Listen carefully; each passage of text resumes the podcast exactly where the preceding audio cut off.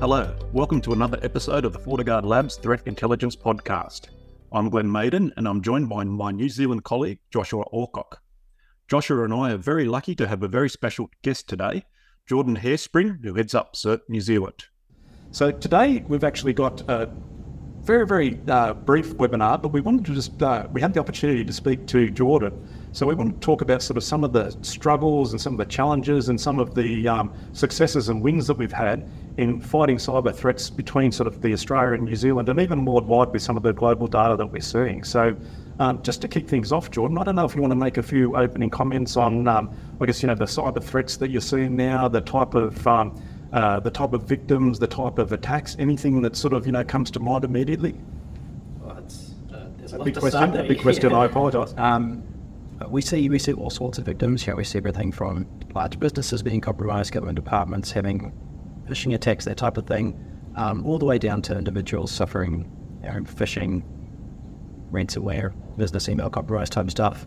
Um, and the impacts really vary a lot between those as well. Like we see people who might lose a few hundred dollars, and that's a big deal for them. I might see a company get ransomware and they can recover from it and move on. And um, you know, somehow really affects all those levels of you know, organization and individuals, and there's lots of knock-on effects out of general lives as well. Oh, excellent. Um, Josh and I did a presentation before where we looked at sort of some of the industry verticals that were, um, I guess, sort of most prone to be attacked, um, even looking sort of from a worldwide perspective. And sometimes it's a bit surprising. So, you know, New Zealand's similar to Australia, where a lot of our economy sort of is in that sort of small, I guess, that small industry vertical. So that's sort of 20 people or less. So, yeah, that's probably about 95% of the economy.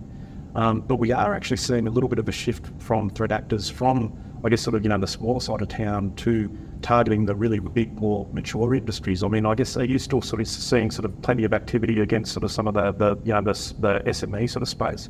Yeah, I mean, New Zealand's quite similar that about 90% of our um, businesses are under that 20 person mark. So it's it makes up a very large portion of our economy. Um, but we do, we have also seen that shift. Um, so there's a, a, fairly well documented case from last year um, where an IT provider was hit by ransomware that had lots of effects on lots of organizations.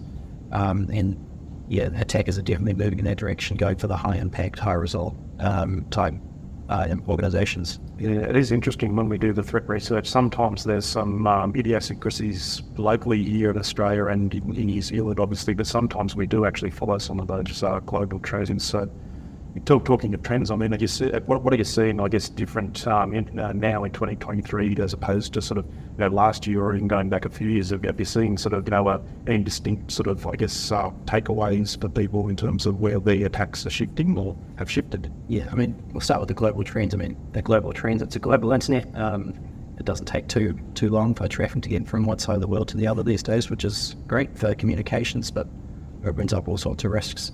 Um, if we look at other trends, you know, we a few years ago, most of the um, malicious activity going on was still targeting you know, people's computers, organizations' computers, servers, that type of thing.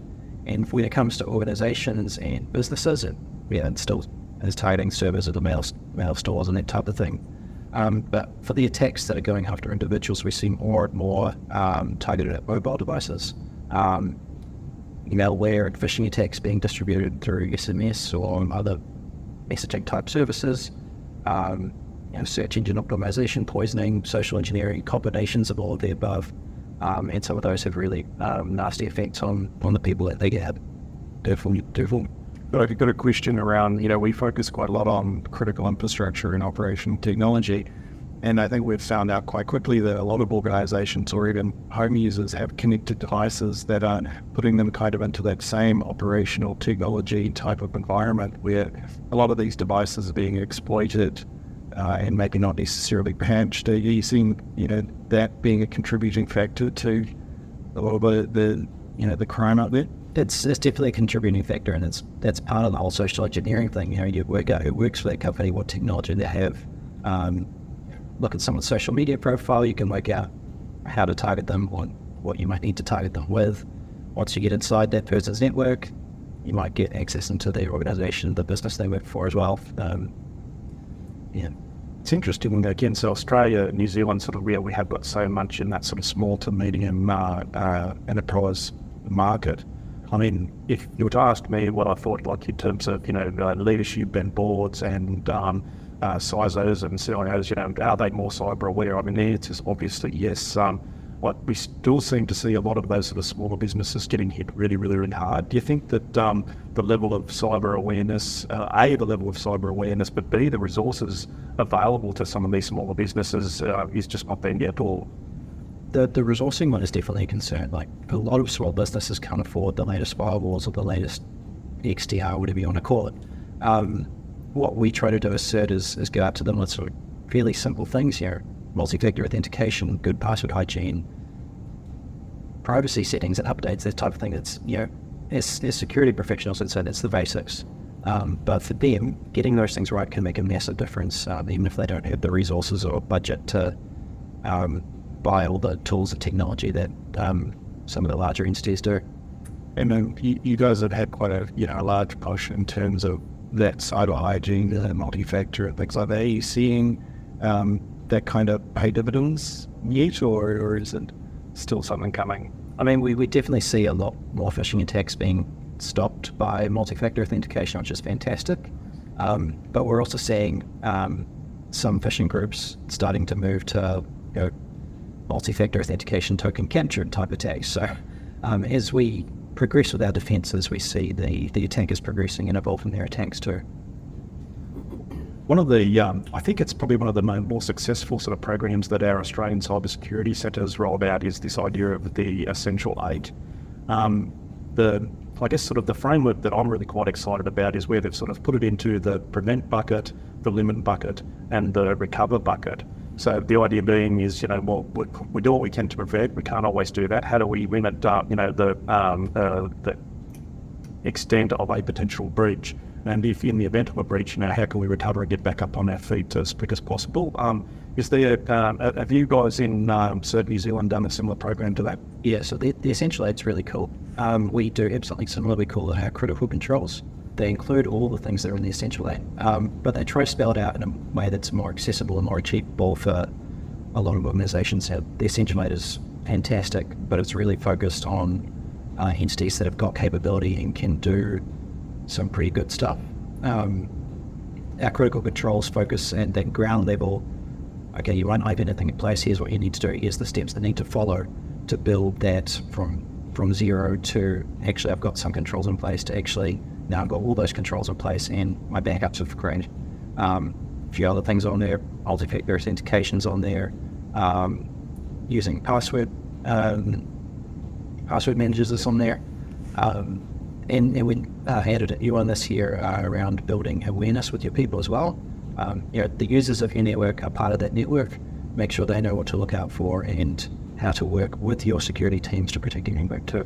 Good, Dan. Excellent. Thank you. I know, um, uh, you know, obviously whitelisting has been seen for many years as one of the really effective controls, but it's also reasonably difficult to uh, implement and, you know, it does have an overhead in terms of, uh, you know, the ongoing maintenance, whereas, you know, if you did something simpler like potentially just like network blacklisting, um, you know, with an off, off the shelf uh, off the shelf product like a, a FortiGate or something like that, yeah. it might be a nice um, it might, might, might, be a nice step as you move to you know, uh, potentially a full blown whitelisting solution yeah, down the track. Absolutely, and that's that's we have our application allow listing control, and that's kind of the journey it goes on. Is that start with blocking things you don't want people to have access to, and work towards allowing only what access is required.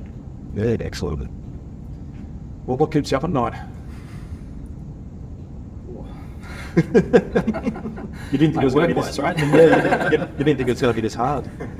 Um, I mean, as, as far as security goes, there's there's a lot of things that we know we don't know, and I know that's pretty cliche. Um, but it, it's in this corner of the world, to be honest, it's been fairly quiet. Um, and whether that's because of things going on in other parts of the world, I can't say. Um, but there is a, a, feeling that we need to get prepared, and then we're not prepared enough for what might be coming. So, um, trying to bring that thought across to people and help people understand that we need to be continually working to improve our posture is, um, is what I focus on.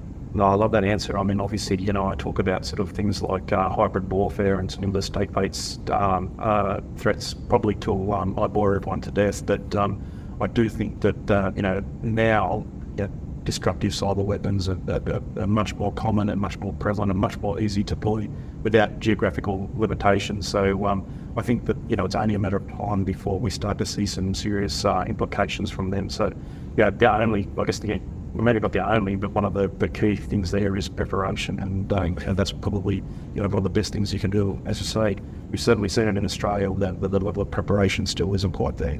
And, and I think that it's good to take that to all levels, right? Preparation to the, the general population, yeah, such a bigger awareness, and, and um, you know, and, and going back to what you were there's been a common theme is kind of victim blaming in terms of you know someone clicking on a phishing link or and, and opening up to compromise. So changing that culture is important. Yeah, moving from saying you shouldn't have done that to, okay, that happened, here's how to avoid it.